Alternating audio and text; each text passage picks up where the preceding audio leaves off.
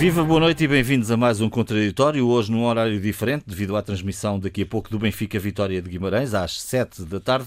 Vamos por isso nós uh, dar o pontapé de saída, por assim dizer, trazendo aqui de novo como tema principal o combate à pandemia da Covid-19. No fundo, o tema que nos afeta a nós, nos afeta todo o mundo neste ano de 2021, tal como aconteceu também no ano passado. A semana com alguns sinais positivos, a redução do número diário de infectados, uma boa resposta imunitária das vacinas, mas trouxe também a demissão do responsável pelo programa de vacinação e diversos casos de uh, suposta vacinação indevida como costumamos dizer, Luísa Meireles, eh, quem tenha passado à frente na, na fila e, portanto, de uma forma indevida. De tudo isto, o que é que achas que é mais relevante esta semana? Duas, uh, duas coisas ou dois factos que se relacionam com o mesmo assunto, mas obviamente com duas dimensões, com dimensões diferentes. Uma é, por um lado, aquilo que tu já disseste, uh, aquela, um, o que parece ser um abrandamento uh, da, da, da, da, contaminação, da pandemia, não é? Do número de casos. Uh, o que também, enfim, não é estranho o facto de estarmos confinados novamente. E por outro lado, portanto, isso é um lado positivo, embora isso ainda não se faça refletir ainda nos serviços hospitalares, médicos, sim. Hospitalares, exato porque nós sabemos que esta doença é longa e, portanto, o percurso dela é longo e por isso as camas são ocupadas durante muito tempo e também, por outro lado, ficámos a saber uh, que as pessoas também estão, obviamente, alarmadas e em pânico e recorrem ao hospital como último recurso e, e portanto, um, ehm, também por esse lado há um certo, há um certo acalmar na medida em que Uh, deixámos de ver as tais, as tais ambulâncias à porta do hospital, nomeadamente Santa Maria, e quer dizer que a triagem está a ser feita corretamente noutros locais e, enfim, as coisas possam seguir um percurso mais normal. Uh, por outro lado, uh, as vacinas e a vacinação, o outro evento, digamos assim, que eu destaco é, obviamente, a demissão de Francisco Ramos, uh, que era o homem que presidia a Task Force da vacinação, e a sua substituição pelo almirante Henrique Gouveia Melo, e que era já o número 2, efetivamente, e, e eu devo dizer que, que enfim, que encaro uh, uh, a substituição de, de, Francisco Ramos. Chegou a um ponto em que eu acho que para o governo acabou por ser uh, esta, esta escolha ou este desfecho acabou por ser uma solução ótima.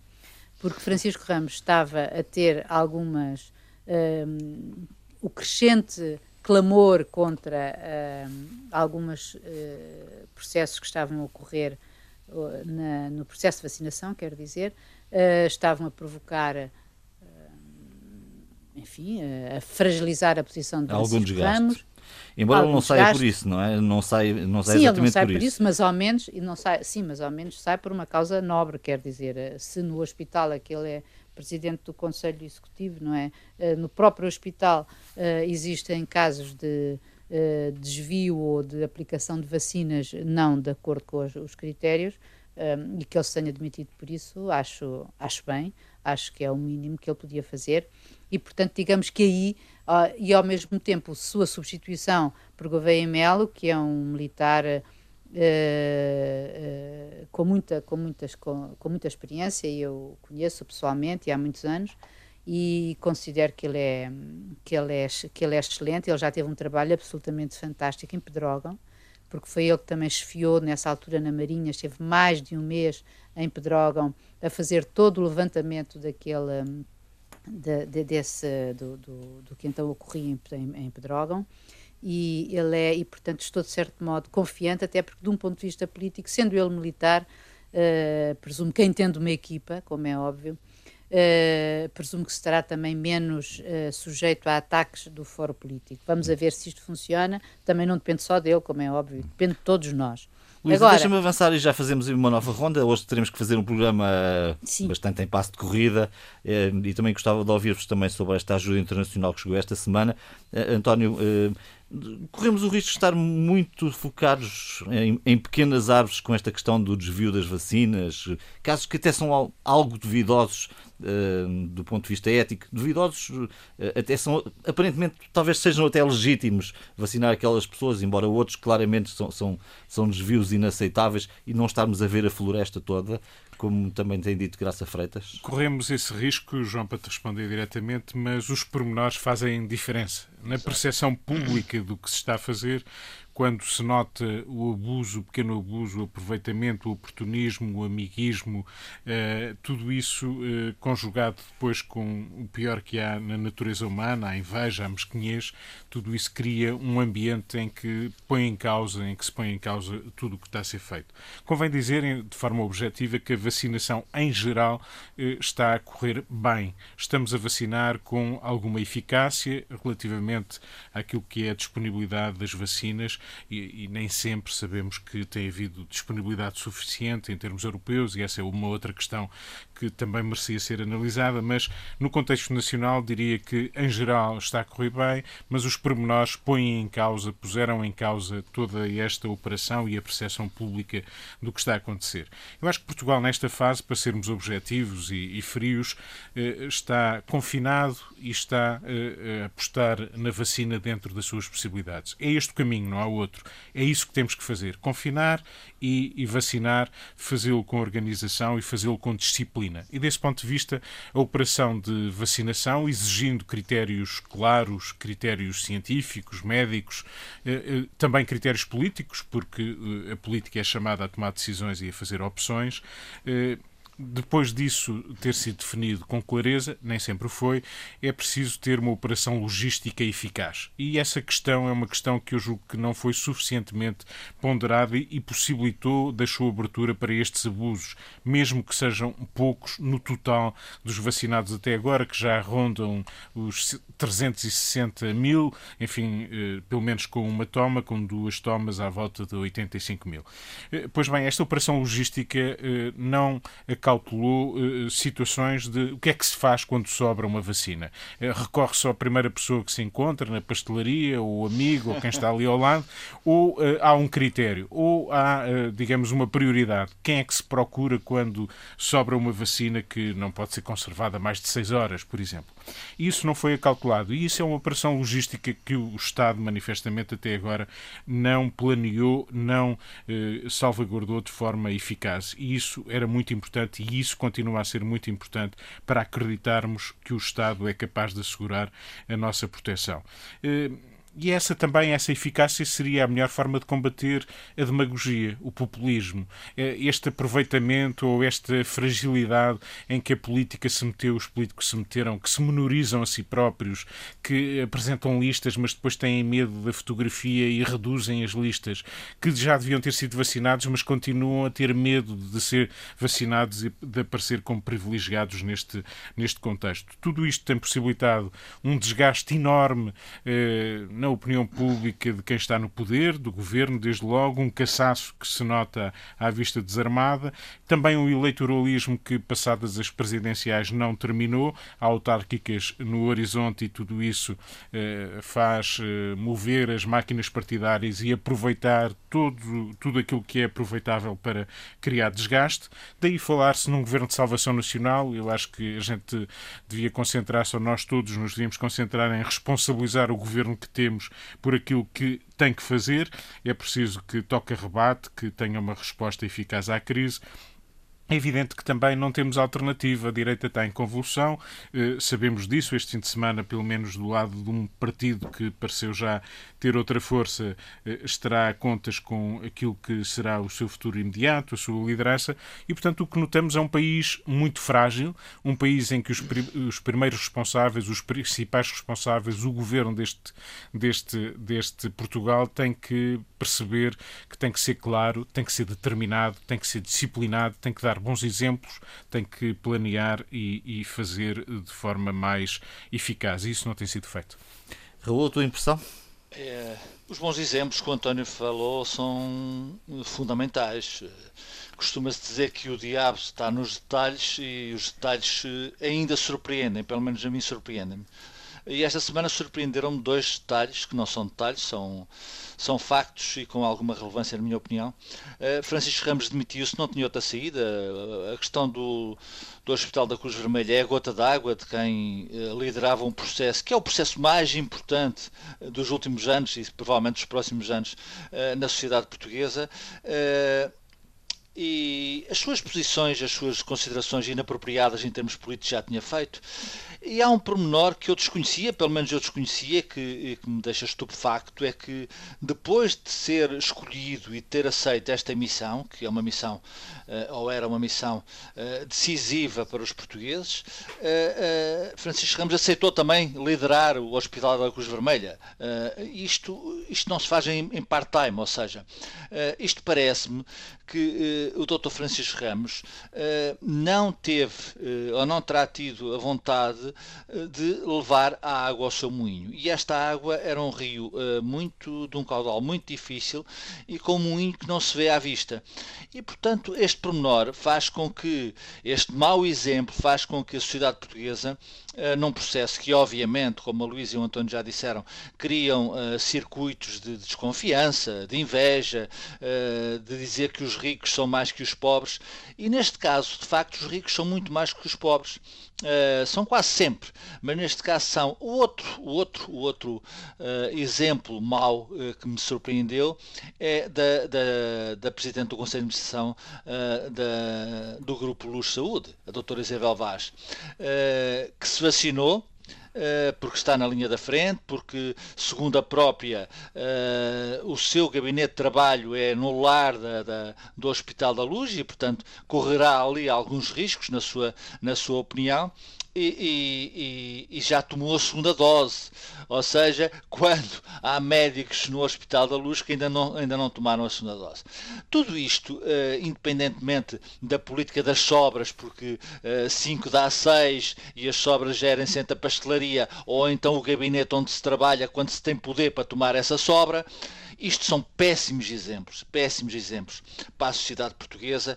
Eu escolhi estes dois porque são absolutamente gritantes, de pessoas que deviam ter, pela sua formação, uh, por terem responsabilidades públicas uh, e sociais muito acentuadas na sociedade, deviam dar o exemplo. Não deram, nem Francisco Ramos Judeu, nem Isabel Vaz Judeu. E, portanto, o que fica desta semana que passou, e que obviamente com, uh, concordo com o António quando, no meio disto tudo e destes detalhes que o diabo aproveita, uh, uh, o processo de vacinação até nem está a correr mal. Portanto, não se pode dizer de um momento para o outro que Portugal é um país de chicos espertos, de vigaristas, de aldrabões, porque não é. Uh, claro que há chicos espertos, vigaristas e aldrabões, mas há sobretudo, e eu quero frisar esse ponto, João, se me permites, o exemplo tem que vir de cima. e os exemplos dados esta semana por Francisco Ramos, que demitiu-se uh, da, da, liderança da Task Force, demitiu-se da liderança do Hospital da Cruz Vermelha, mas manteve-se no Hospital da Cruz Vermelha a liderar porque os acionistas querem. Ora, eu não conheço nenhuma situação no mundo onde um ser humano uh, seja obrigado uh, a ficar onde não quer. Isso não existe e, portanto, Francisco Ramos também aí falhou. Uh, esperemos, como a Luísa disse, que uh, o Almirante Gouveia Mel ponha ordem na caserna e esperemos também que exemplos maus, fracos, frágeis, uh, gritantes em termos sociais, como aquele que a doutora Isabel Vaz deu esta semana à sociedade portuguesa, não se repitam nos próximos tempos. Hum.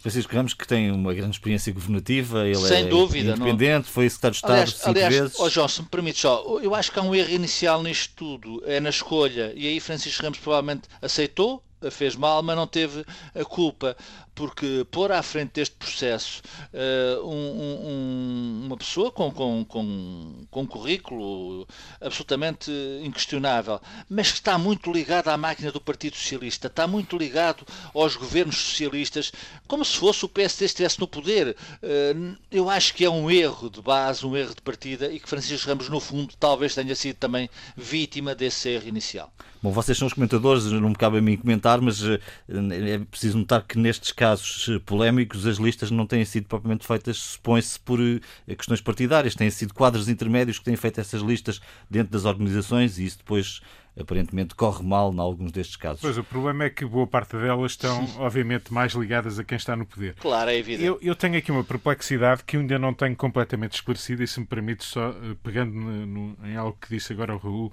a propósito uh, da da doutora Isabel Vaz, que é responsável pelo Grupo Luz Saúde. Eu, ontem, já, já à tarde, vi uma notícia que dá conta de que todos os funcionários eh, Exatamente. dos hospitais... Eh, Luz e Beatriz Ângelo. Exatamente, deste grupo, eh, que é um grupo importante e que tem Nossa, feito um trabalho importante, e não está em causa a necessidade de vacinarmos todos os profissionais dos hospitais, que eu acho que temos que os vacinar todos. E quando dizemos todos dos hospitais, todos de instituições de solidariedade social, os mais velhos, por aí fora, teremos que nos vacinar todos, é isso que esperamos que possa acontecer com o passar do tempo. Mas eh, esta questão da indefinição ou da dificuldade em compreendermos quais são as prioridades, qual é a ordem, eh, leva-nos a interrogar-nos também, porque nós reagimos dia após dia eh, ao amigo, à mulher eh, que está ao lado e que afinal também se entendeu que devia tomar a vacina porque contacta, porque está perto, porque tem o gabinete, porque faz parte da administração, porque é presidente da Misericórdia. Pois bem, eu acho muito bem que todos os funcionários do, dos hospitais, os seguranças, quem está na recepção, os administradores, todas as lideranças do hospital, sejam vacinados. Eh, mas temos que perceber se isto é um critério geral ou é um critério apenas de uma instituição. Eh, temos que perceber quais são os timings, se são iguais para todos ou não. Isto condiciona, pese embora a eficácia da vacinação, nós seremos, eh, num rankings que conhecemos, o 11 país da União Europeia, o 21 do mundo nos rankings em termos de eficácia de vacinação, mas temos que perceber estas regras, porque senão parece que não há nenhum problema quando falamos deste, mas já há problema quando falamos do outro. Exatamente. E isto não pode ser uma questão de cor política ou de uh, respeito por ser público ou ser privado ou falta de respeito. Uh, temos que perceber melhor isto e isto não se percebe. Hum, tem que ser clarificado. Até porque, oh deixa-me só. Uh, dizer mais um, um, uma pequena coisa, quer dizer, porque as pessoas não percebem porque é que o Hospital Santa Maria uh, não está todo já vacinado e o Hospital da Luz e o Hospital Beatriz Ângelo vai ser todo vacinado, uh, provavelmente antes do Hospital Santa Maria. Eu não quero fazer aqui nenhuma diferença entre público e privado, como sabem, a minha posição é clara eh, desde a pandemia. Eu acho que deve haver uma articulação e finalmente claro, está a haver. Exatamente. E finalmente está a haver. Agora, é evidente que. O que se percepciona na sociedade é que uns, uh, e neste caso os privados, são mais beneficiados. Não estou a dizer que o sejam, e o público é menos beneficiado. Há aqui uma contradição que eu acho que é preciso voz de comando, e a Ministra tem que, aqui sim, aqui sim, uh, dar um grito de alerta e dizer e pôr ordem de facto na, naquilo que é percepcionável pela sociedade portuguesa. Não pode ser assim, não pode hum. ser assim. Outra questão da semana, Luísa Meireles, foi a chegada da ajuda internacional, que alguns viram com maus olhos, disseram que talvez não tivéssemos de ter chegado a esse ponto. É também essa a ideia que, que tens? Um, antes de responder a essa pergunta, eu gostaria de também dizer alguma coisa sobre este processo da vacinação e dos casos ao lado, digamos assim. Um, estas vacinações, por exemplo, nos hospitais privados e que abrangem toda a gente, portanto, que pelos vistos têm a ver com critérios internos, uh, que não seguem os critérios públicos uh, ou os critérios que foram estabelecidos pela, pela, pela Task Force. Eu gostava de saber se efetivamente isso foi feito uh, com, e presumo que sim, com o, o, o, leque ou o naipe de vacinas que todos nós temos direito e como se, todos nós, como país, e como sabemos, têm vindo aos bocadinhos e se até agora tem corrido bem uh, e que uh, nós estamos, obviamente, dependentes de que as vacinas cheguem a Portugal. E, portanto, se de repente um hospital privado, usando da sua, uh, digamos, do seu poder discricionário, porque privado, de vacinar todos, porque entende que tem aqui uma, uma interpretação ampla, eu acho que isso também devia ser, uh, devia ser considerado, porque, uh, como dizia o Raul, eu acho que o Hospital uh, de Santa Maria ou São João, no Porto, que, são, que são, foram hospitais de primeira linha e de, e de, e de combate, toda, toda a gente devia ser vacinada e, todavia, houve critérios que estão a ser seguidos. Luísa, vamos avançar. Acho... Temos hoje um programa Vamos avançar. Curto. Em relação em à relação, internacional, de uma forma Eu só breve. posso dizer que é muito bem-vinda e que não encontrei nada que me, que me, que me, uh, que me choque ou que me ofenda. e que, porque ouvi várias pessoas achando que isto poderia ter assim um certo eco aos tempos da Troika.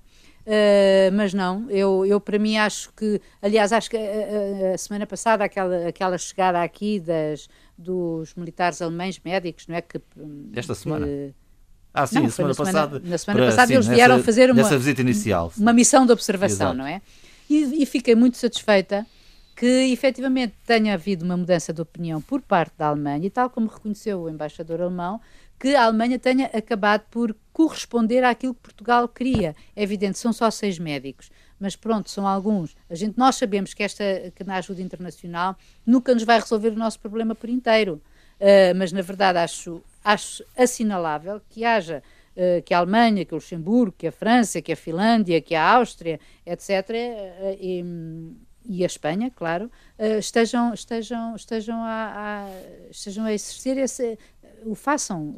Aliás, nós também lembro-me quando Com foi a situação países. em Itália e em Espanha, exato, quando foi em Itália e Espanha, nós próprios também oferecemos. E por isso acho bem que isso se manifeste, seja pouca ou seja muita, estou inteiramente de acordo.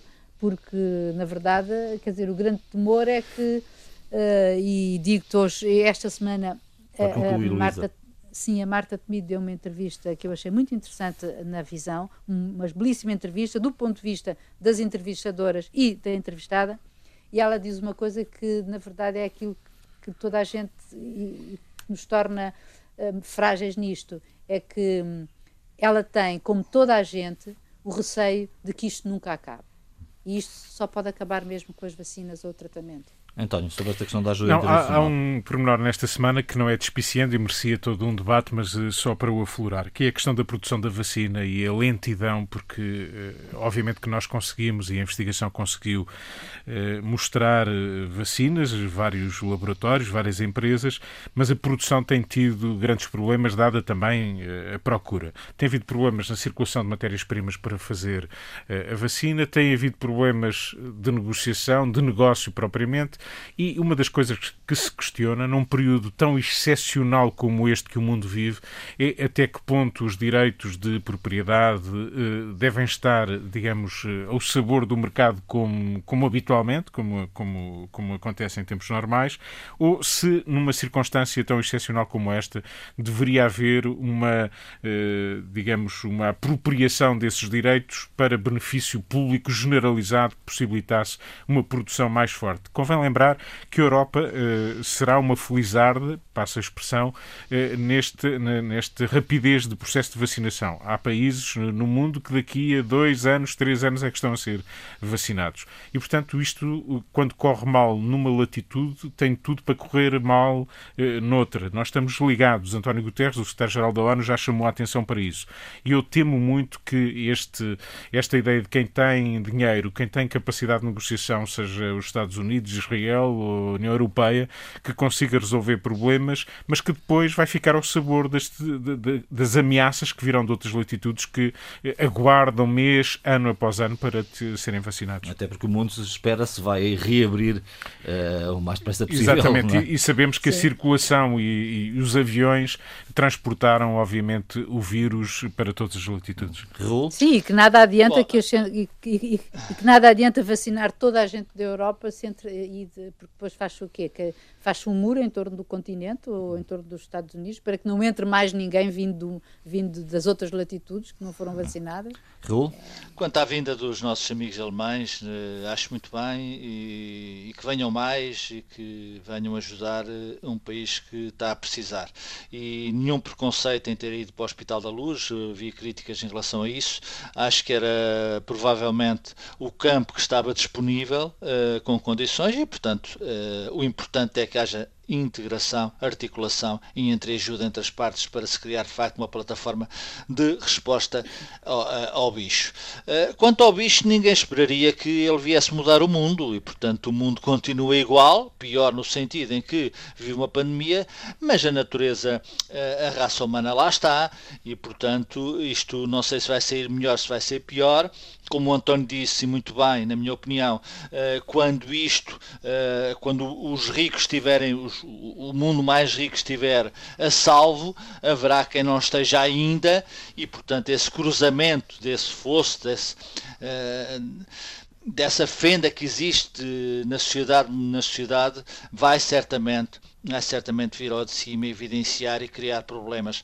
Repare-se que como é que Boris Johnson e o governo inglês deu a volta à União Europeia uh, e resolveu o problema, como Israel está a pôr dinheiro em cima de dinheiro, como é que os Estados Unidos estão a pôr dinheiro em cima de dinheiro, e temo, temo, porque as últimas uh, notícias sobre a União Europeia não são das mais tranquilizadoras. Uh, portanto, há atraso uh, no fornecimento das vacinas, a senhora van der Leyen tem feito o que pode e o que não pode para tentar que os, as farmacêuticas, os produtores de vacinas tenham algum respeito, mas vamos ver como é que isto corre, esperamos que corra bem, embora, embora eu tema que uh, o que falta à Europa de facto e isto também vem ao de cima, sobretudo em situações de limite, falta, um, falta poder. Falta poder à Europa, falta comando à Europa, falta de facto uh, um, um, um espaço público, político, social e económico que se imponha também como parceiro aos melhores, aos outros espaços que estão na linha da frente do mundo. Estou a falar dos Estados Unidos, estou a falar da Rússia, estou a falar da China, estou a falar de pequenos países ricos como Israel. E a Europa tem pouco poder e isso também se está a manifestar neste processo de vacinação, embora, embora, é preciso dizer também com justiça, imagine-se o que era um país como Portugal se não estivesse integrado na Europa. Aí, obviamente,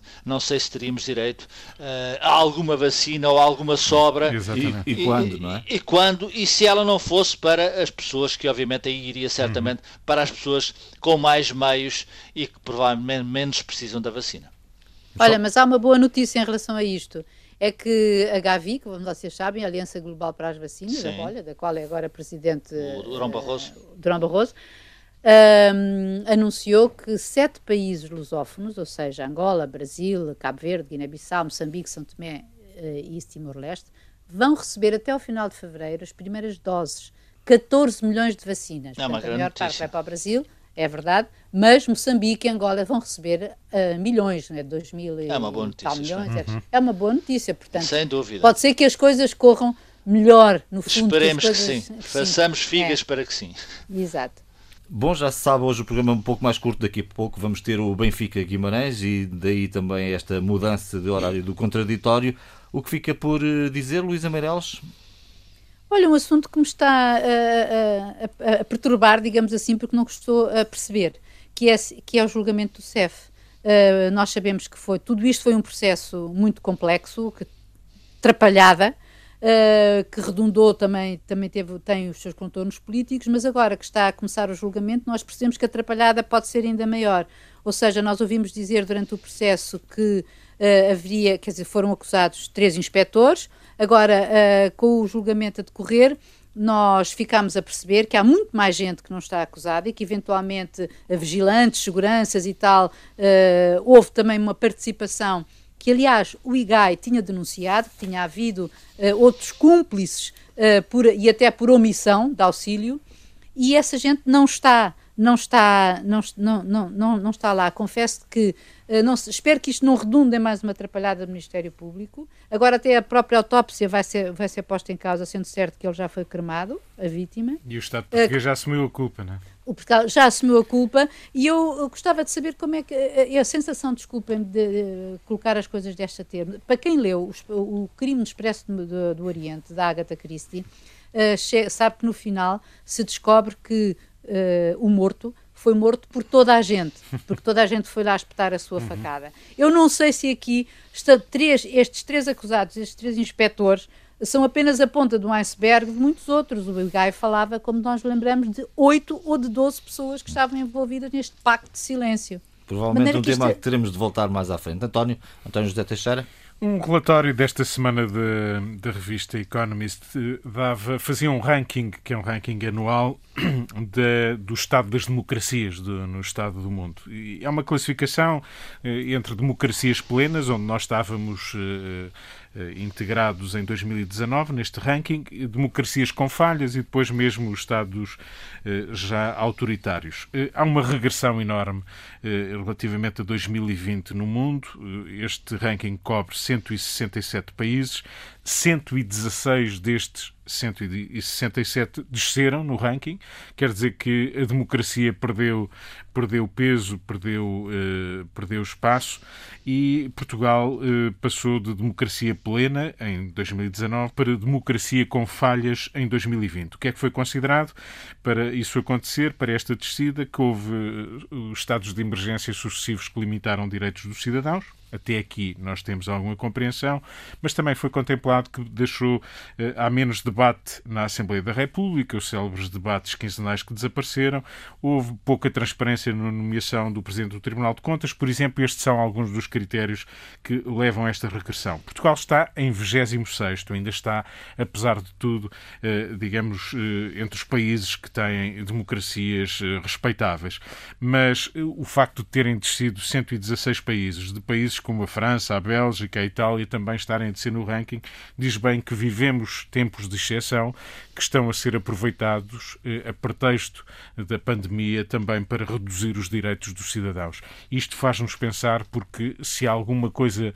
do que está a acontecer até é compreensível face também à exceção sanitária que vivemos, muito, muitos de, destes pormenores, que parecem pormenores, fazem a diferença para tornar as democracias mais autoritárias, mais musculadas, mais limitadoras dos direitos dos cidadãos. Devemos pensar nisso. Raul, o que fica por dizer esta semana? O CDS tem amanhã um Conselho Nacional que dos mais importantes, se não o mais importante da sua história.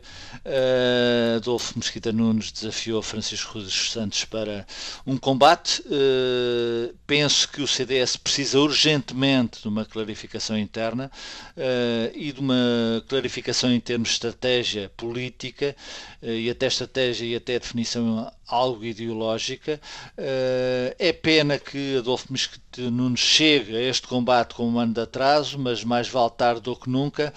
Eh, é evidente que para a direita portuguesa, na minha opinião, o CDS não é um partido fora de jogo, eh, mas para estar em jogo tem que ter juízo, tem que criar, tem que chamar os seus melhores e tem, e tem que fazer uma coisa muito simples. Ou seja, estes egoísmos que se vivem uh, nas sociedades e que muitas vezes se manifestam naturalmente uh, também nos partidos políticos, uh, se o CDS quiser ter futuro, tem que muitos dos seus melhores têm que olhar menos para si e mais para o bem comum, ou seja, para a sociedade portuguesa. não basta criticar, não basta ver pessoas com a qualidade ímpar uh, de, de, alguns que estão nas televisões a dizer que isto está mal feito, mas não se chegam à frente. Uh, e, portanto, é preciso que eles deem um passo também em frente para que o CDS faça essa reeducação política na sociedade.